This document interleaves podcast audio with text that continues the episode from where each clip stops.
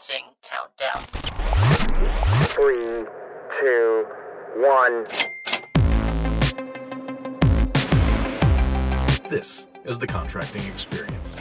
Connecting government contracting professionals to the world around them through conversations with acquisition influencers, insights into evolving hot topics, and sharing lessons learned from the field.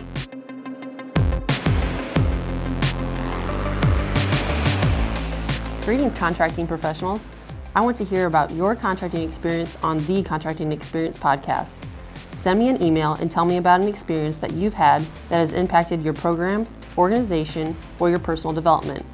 The topic is up to you, so you can tell me about something you or your acquisition team did that was innovative, a process you created or removed to do business better, or even a failure that you experienced and that you learned from. If your experience is chosen, you could be recording your own story for an episode of the Contracting Experience podcast. This call is open to any of you government contracting folks out there that want to share your story. Email me at thecontractingexperience at gmail.com and give me a synopsis of your story in a couple paragraphs. On this episode of the Contracting Experience podcast, we sit down with Joyce Pappas, who is an industrial security program manager for the Headquarters Air Force Materiel Command Information Protection Office. Does industrial security seem intimidating or confusing? What is a DD 254 and when should you have one in your contract? What resources can you go to for help regarding industrial security issues? Joyce does a great job answering these questions, as well as demystifying what industrial security is and why it is important for acquisition professionals to understand how it impacts their contracts. Welcome, Joyce Pappas to the podcast. We appreciate you sitting down with us to talk about industrial security and why it is important um, for contracting professionals to understand industrial security. Thank you for having me. So, Joyce, you are currently working in policy for the Air Force Materiel Command Information Protection Office. However, you have been involved in different facets of industrial security throughout your career. Can you give us insight into your background? So, initially, I began in the security career field working as a civilian for the Army. I performed duties in a variety of security related functions to include information, physical security, foreign disclosure, security education and training, and OPSEC. At that particular time, I was not involved too much in industrial security. But like anything else, you move on, you change careers. And eventually, I went on to working for an organization called the Defense Security Service, specializing in the field of industrial security. So, Defense Security Service, from now on, I'll reference to as DSS. You know, we work for the DoD, so we love acronyms, right? So, DSS has the mission of protecting classified information in the hands of industry. For that particular position, I was in the field and worked with defense contractors. I worked with them during the beginning of the facility clearance process to the end of the facility clearance process and everything in between. A sampling of industrial security related duties included processing contractor reported security violations, conducting inspections. This includes companies large and small, performed oversight actions, and provided a variety of advice and assistance, uh, typical actions to contractors. Currently, I work for Headquarters Air Force Materiel Command as the AFMC Industrial Security Program Manager. So nowadays, I went from working in the field to now being at a headquarters element working in a policy position, right? Some of my duties involve providing policy interpretation for the MAJCOM, reviewing processes to identify administrative burdens, analyzing standardization needs, identifying areas for improved training opportunities, and of course, processing notifications received through SAF AAZ that originate from DSS regarding contractors performing on classified contracts. These include anything from security violations to facility clearance issues such as invalidations or intent to revoke. So you can see I started with the Army doing a plethora of things, right? I, I used to call myself the multi purpose cleaner all the way to now I'm specialized. So I am now narrowed industrial security, but that background with the Army provided me that foundation to help me in the job I do today. Well, I appreciate you running through that, and um, I think I, I like that you mentioned the receiving notifications from DSS because I know Back in the day, as a contracting officer, I had received notifications about maybe some of the subs on my contracts, and I was like, what do I do with this? So, um, so now I know I go get in contact with my security um, specialist, and, and they can help me work it um, with the program team on how it needs to be addressed. So I appreciate that. Um, so, can you tell us what is industrial security? And why is it important for contracting personnel to understand how it impacts their programs? So, really, to understand industrial security, it is important to understand what the National Industrial Security Program really is. So, we refer to the National Industrial Security Program as the NISP. The NISP was founded by executive order back in 1993 and entails a partnership between the federal government and industry. Membership in the NISP is voluntary and applies to all executive branch departments, agencies, and contractor facilities located within the continental United States, its territories, and possessions. So that everyone is on the same page, a contractor that is participating in the NISP is also referred to as a cleared contractor facility. As a contracting officer or contracting acquisition professionals, you may hear the term facility, cleared contractor facility, those are identifiers uh, and sometimes buzzwords, right, of those participating in the NISP. So this all leads and sets the foundation for what is industrial security. There's a textbook definition, like everything else, in that industrial security is an element of the security enterprise to ensure the safeguarding of classified information when it is in the possession of United States industrial organizations, educational institutions, and organizations or facilities used by contractors. So that's your textbook definition, right? But then let's get to the real world, because the real world's always different from textbook. First, you have the application of the specialty. This helps develop a sense of what it really means to practice industrial security. So contractors are the ones performing unclassified contracts and must adhere to all established policy procedures in order to protect our classified information. You could consider them the practitioners of industrial security. Then you have what's referred to as the government contracting agency. And I don't know if the acquisition community has heard this phrase. Also, the acronyms commonly referred to as GCA. But the GCA, also known as the government customer, and in our case, also known as the United States Air Force, is the originator of the classified information, of the classified requirements. Think of us as the source. We issue the classified contracts, provide contractors with necessary security requirements to protect our information. Then you have what I unofficially call the boots on the ground. These are the individuals that practice, shall I say, pure industrial security. The Department of Defense is considered one of the cognizant security agencies participating in the NISP that I mentioned earlier. Security oversight on behalf of the DoD is assigned to the Defense Security Service, also DSS. For the DoD, DSS is the agency that provides oversight for all cleared contractor facilities. They process, facility clearance, provide advice and assistance, and partner with industry and government stakeholders. As you can tell, the DSS explanation is part of the duties that I was involved in before coming to AFMC. So, all in all, contractors, GCAs, aka the Air Force, and DSS all come together to implement the true form of industrial security. So, what is a classified contract and why is it important to incorporate security classification guides into classified contracts? That is a great question because classified contracts, everyone thinks that maybe they know what it is, but when you get down to the particulars, sometimes it could become confusing. So, a classified contract is any contract requiring access to classified information by a contractor in the performance of the contract. Now, as an acquisition professional, you could ask yourself, what makes a classified contract in your contracting world? On a very basic level, a contract must incorporate that FAR clause, as I call it the money clause, 52.204-02. That is the clause that every contract must have in it that shows that it is in fact a classified contract. Now, classified contract requirements are applicable to all phases of pre-contract activity, including solicitations, which could include your bids, quotations, proposals, pre-contract negotiations, post-contract activity, or other GCA program or project which requires access to classified information. To answer the second part of your question, Yes, security classification guides are important. Foot stomp on the yes. These are documents that ultimately provide the contractor guidance as to what is classified and what is not.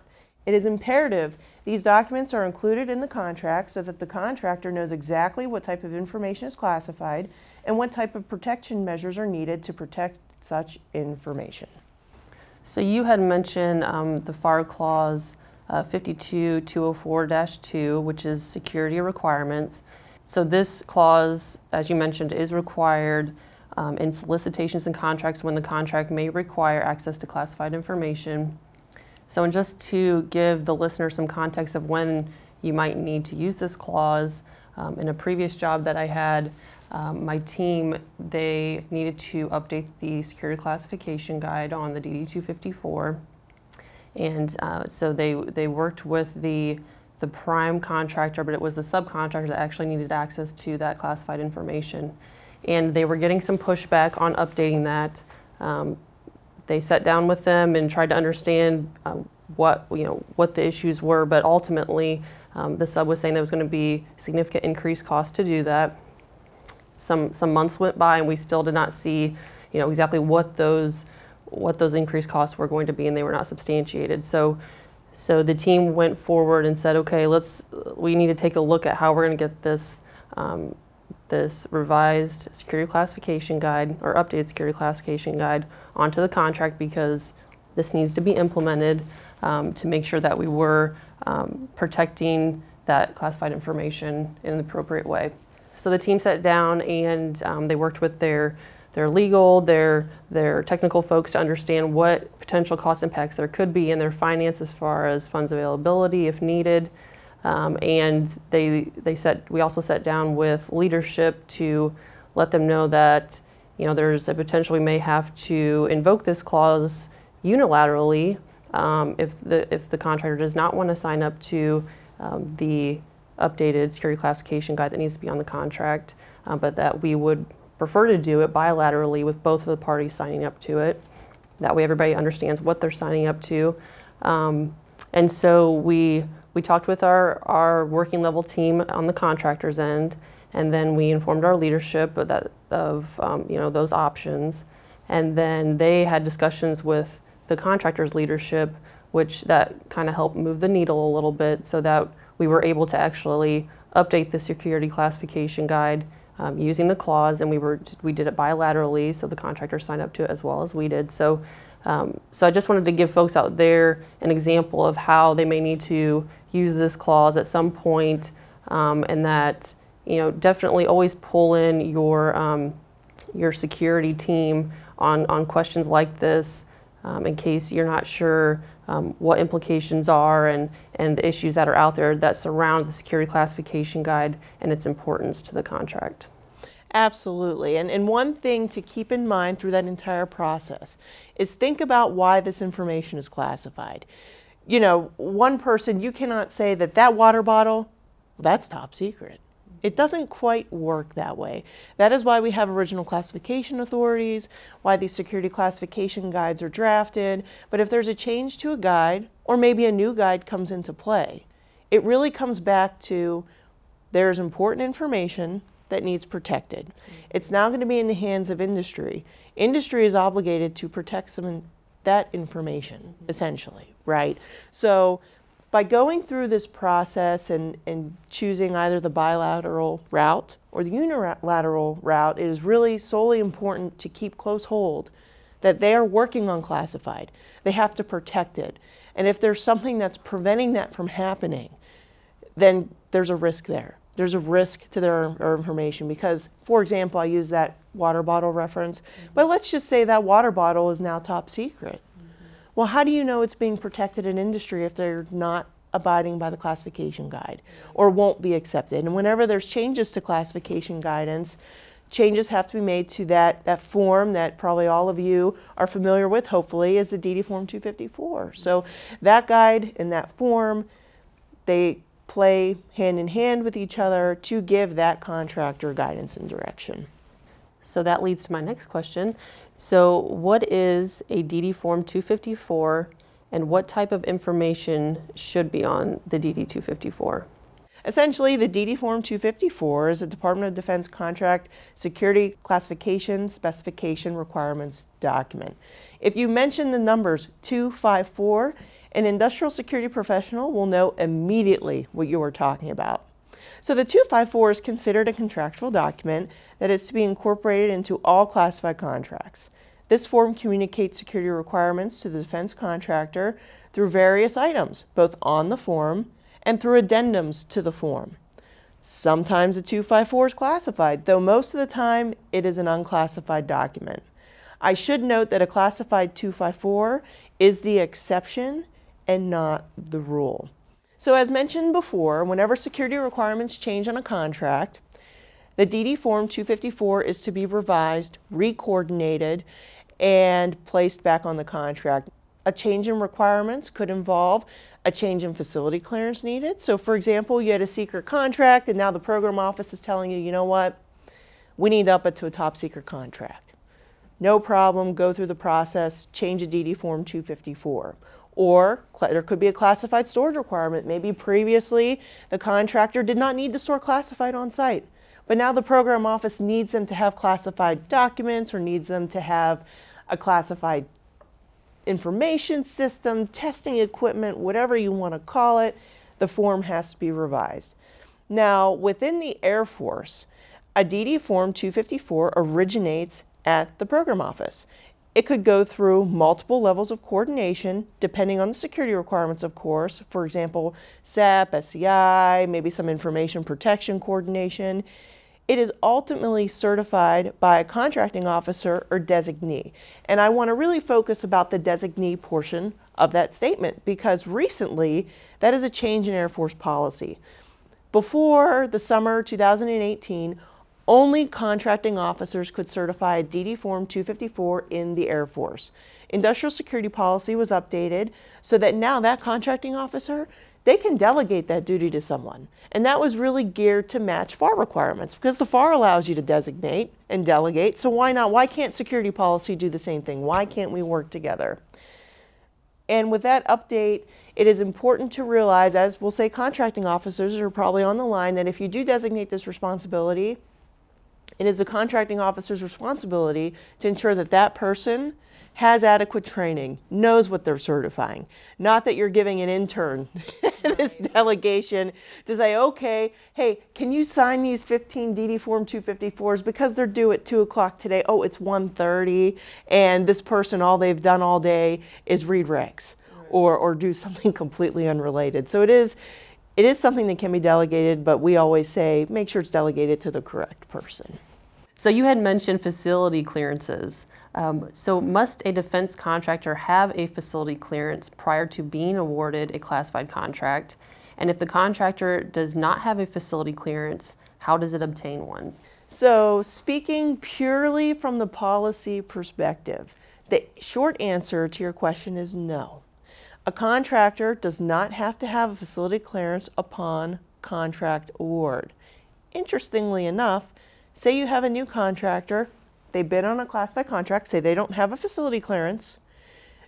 The Defense Security Service will not process that facility clearance action unless that contractor is required classified information during that pre-award stage. And sometimes that happens, right? Say they need classified technical specs because they want to produce this widget. But in order to produce the widget, they need the classified side of it to really give an accurate proposal.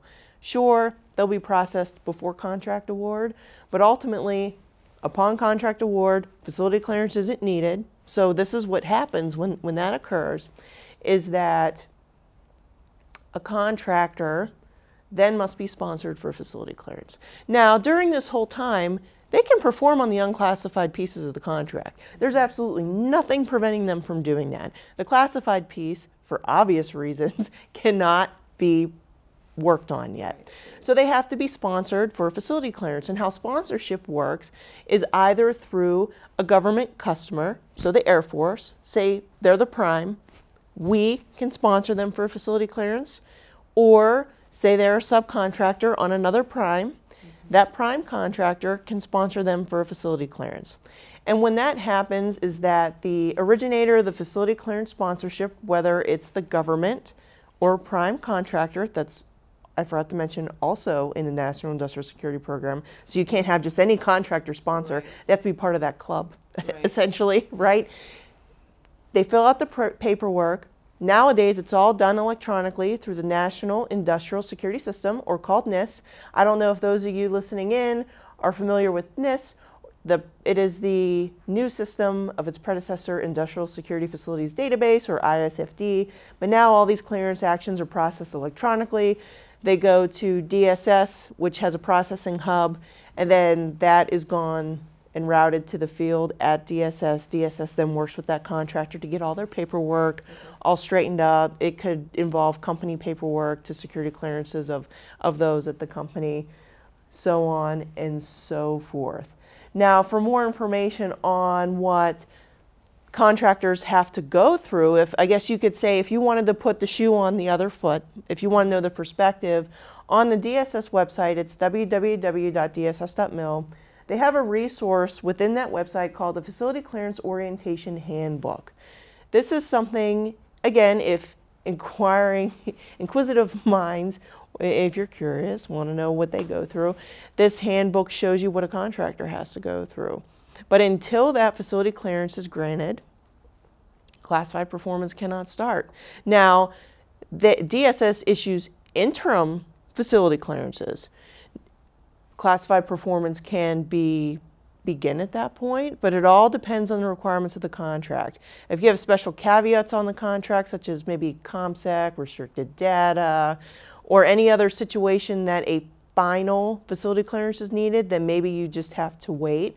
But typically, if it's an interim facility clearance and there's none of those, we'll say special caveats or special access restrictions, mm-hmm. contract performance can begin, but it also is also imperative to realize that it is an interim. At any time, if something happens, you know, it's an interim for a reason because stuff is being processed in the right. background, right? Something can happen and that interim can be declined. So it's always something to keep in the back of your mind. Sure, they can begin work, but keep cognizant that they're working on a Monday, and say three weeks from that Monday something happens, and classified performance has to stop until whatever issue is taken care of or until a final is granted. In October, a memo came out from Defense Pricing and Contracting regarding the use of the National Industrial Security Program Contract Classification System within Wide Area Workflow. So, when should teams start using this system? I love this question. This is a, we'll say NCCS is a system that the information protection security community has known for for quite some time. It took a while for this notification to the acquisition world to hit the ground, right? Though before I answer this question, I, I do want to stress to everyone that I'm here speaking on behalf of Air Force Materiel Command, our MAJCOM. What I say right now does not apply to the entire Air Force because you are all potentially part of different MAJCOMs. You may be handling the system differently. But to, to really understand what this system is, it's something, think about, we talked about the 254 process previously in this conversation, right? How there's multiple coordinations going on. Think about how that's happening right now. It's sent through email, or if you have someone that doesn't prefer, prefer email, maybe print it and put on their desk mm-hmm. it's not kept track. You know, I would love you for ask yourselves a que- ask yourself this question right now. How long is it taking to get one of these forms processed? Is anybody keeping track of this? Some may be, others most likely not.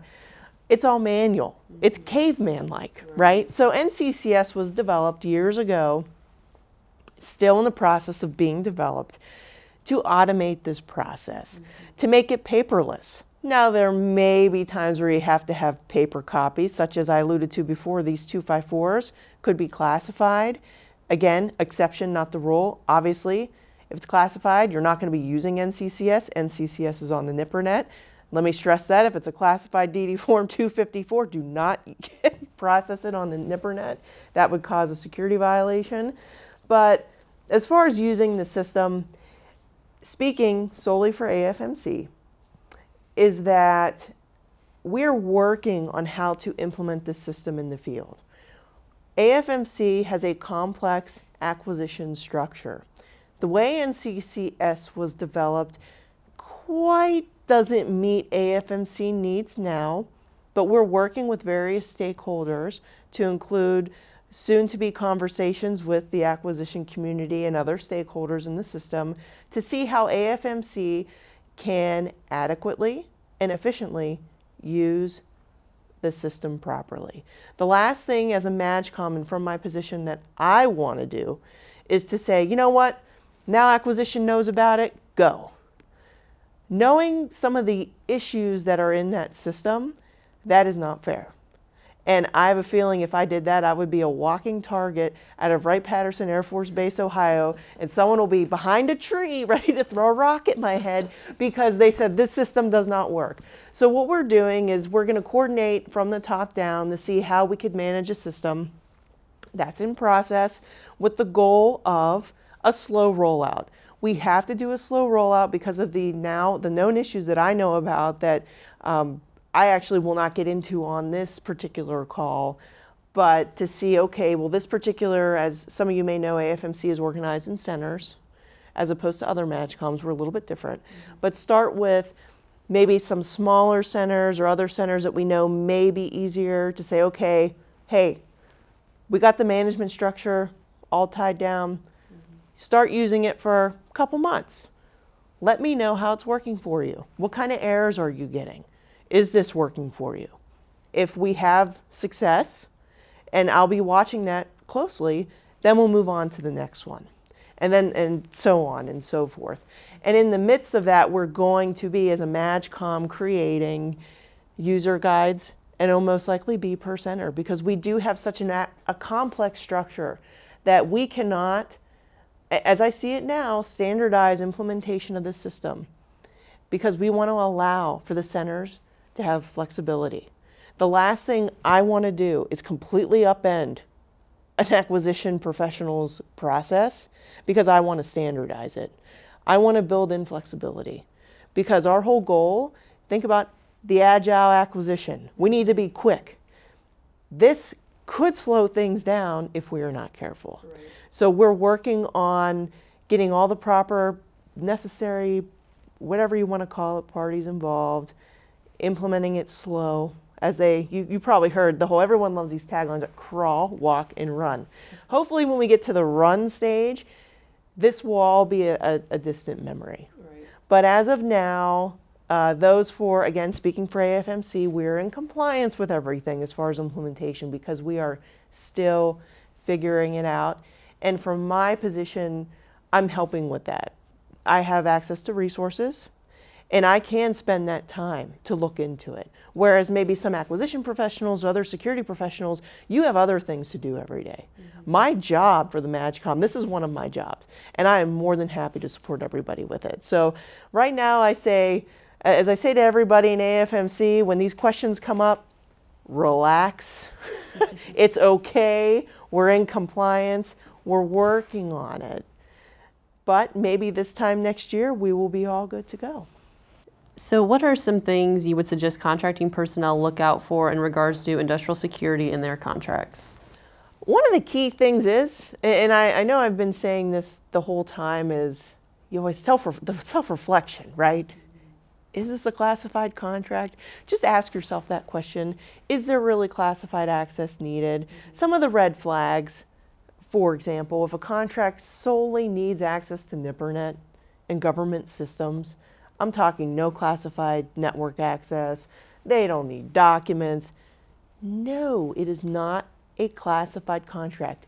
Yes, access to government networks require an investigation, mm-hmm.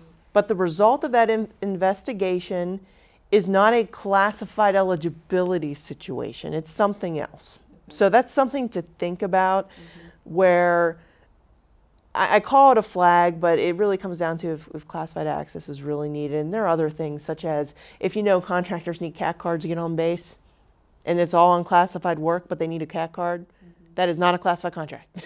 it is no, no, no, no, no. It is not a classified contract. Again, investigations are needed, mm-hmm. but it's processed a little bit differently. So those are things just to keep hold. But if you do have questions as an acquisition professional on whether or not that contract is, is classified or not. Because say you're reviewing statements of work and you're looking at the 254, and because you're you're now part of that acquisition cadre that has been sensitized to the security world, always go back to the program office. Ask that program manager, hey, what are they going to be doing? Are they going to be making a classified widget? Do they have access to SIPR, to JWICs, whatever? They would be the ones to really tell you as the acquisition professional if the requirements are really needed, if it's really there. So, where should contracting workforce go for more information on industrial security? Well, like anything, you always say start at the lowest levels, right? So, every program office, at least in the Air Force, typically has a security professional working for the program office or maybe the MAJCOM or maybe a wing or maybe a squadron. But seek out your security professionals. Know who they are. Mm-hmm. Ask them the questions. You should have, okay, typically, I'll, I'll put air quotes around typically because every other MAJCOM is different from AFMC, and I know there are others listening out there that could be outside the AFMC family. But there will be that security professional that will know maybe the answer to your question or be able to provide you where you could find an answer to your question. I always say, you know, we're security, we're here to help. Really, we are. You, you, know, and I've been in a position before, and I joke with other of my colleagues. You know, I started my career at the Army, and and I remember starting in that office, and people knew I was security, and I'm walking down the hall, and this gentleman looks at me and does a complete beeline and runs. and I don't know if it was the fear of security, but we really shouldn't be feared. We're here to help you. Right. But you could start with your security points of contact, know who they are, know who the security managers are, the assistant security managers, all the way to maybe your chiefs or your directors, however your MAJCOM is structured. Other resources, we always say Google. The internet is full of them, but that DSS website, the www.dss.mil, that has a lot of information for you. Well, just to foot stomp uh, your point about reaching out to the security professionals. So, to the contracting folks out there, just like you reach out to pricing and, and legal and your technical folks, know who your security professional um, in your in your program office is or who you would go to. Um, talk to them even before issues pop up because they'll be more apt to be resources to help you um, when things do pop up. Um, and I will say I've worked with with great um, security folks out there in the field, and they've if they didn't know the answer, they were always willing to go help track down the answer. So um, it's another great resource that we need to reach out to and make part of your our teams. So. Well, Joyce, I appreciate you being on the podcast today. This was great. Uh, any opportunity that I could promote security, I'm, I'm all for it. Call me a security nerd, but um, for lack of a better term, but I am proud of that. I'm really proud of that, that's calling myself that. And just to say, again, thank you. Any questions that you may have, secure, the security community, we're here to support you. Acquisition and security, I say, we're those cousins. We're, we're, we're different, but when it comes to certain things, we're together. We, we, we're family. And when it comes to a classified contract, you have your acquisition side of it, you have your security side of it, and that classified contract cannot work without those two sides working together. So thank you again. I appreciate you reaching out to our office. Anything you need in the future, we're willing to assist. If you have suggestions for topics or people to interview or feedback on the podcast, you can submit those at thecontractingexperience at gmail.com. I want to thank you all for listening to the Contracting Experience podcast. Until next time, keep connecting to the world around you.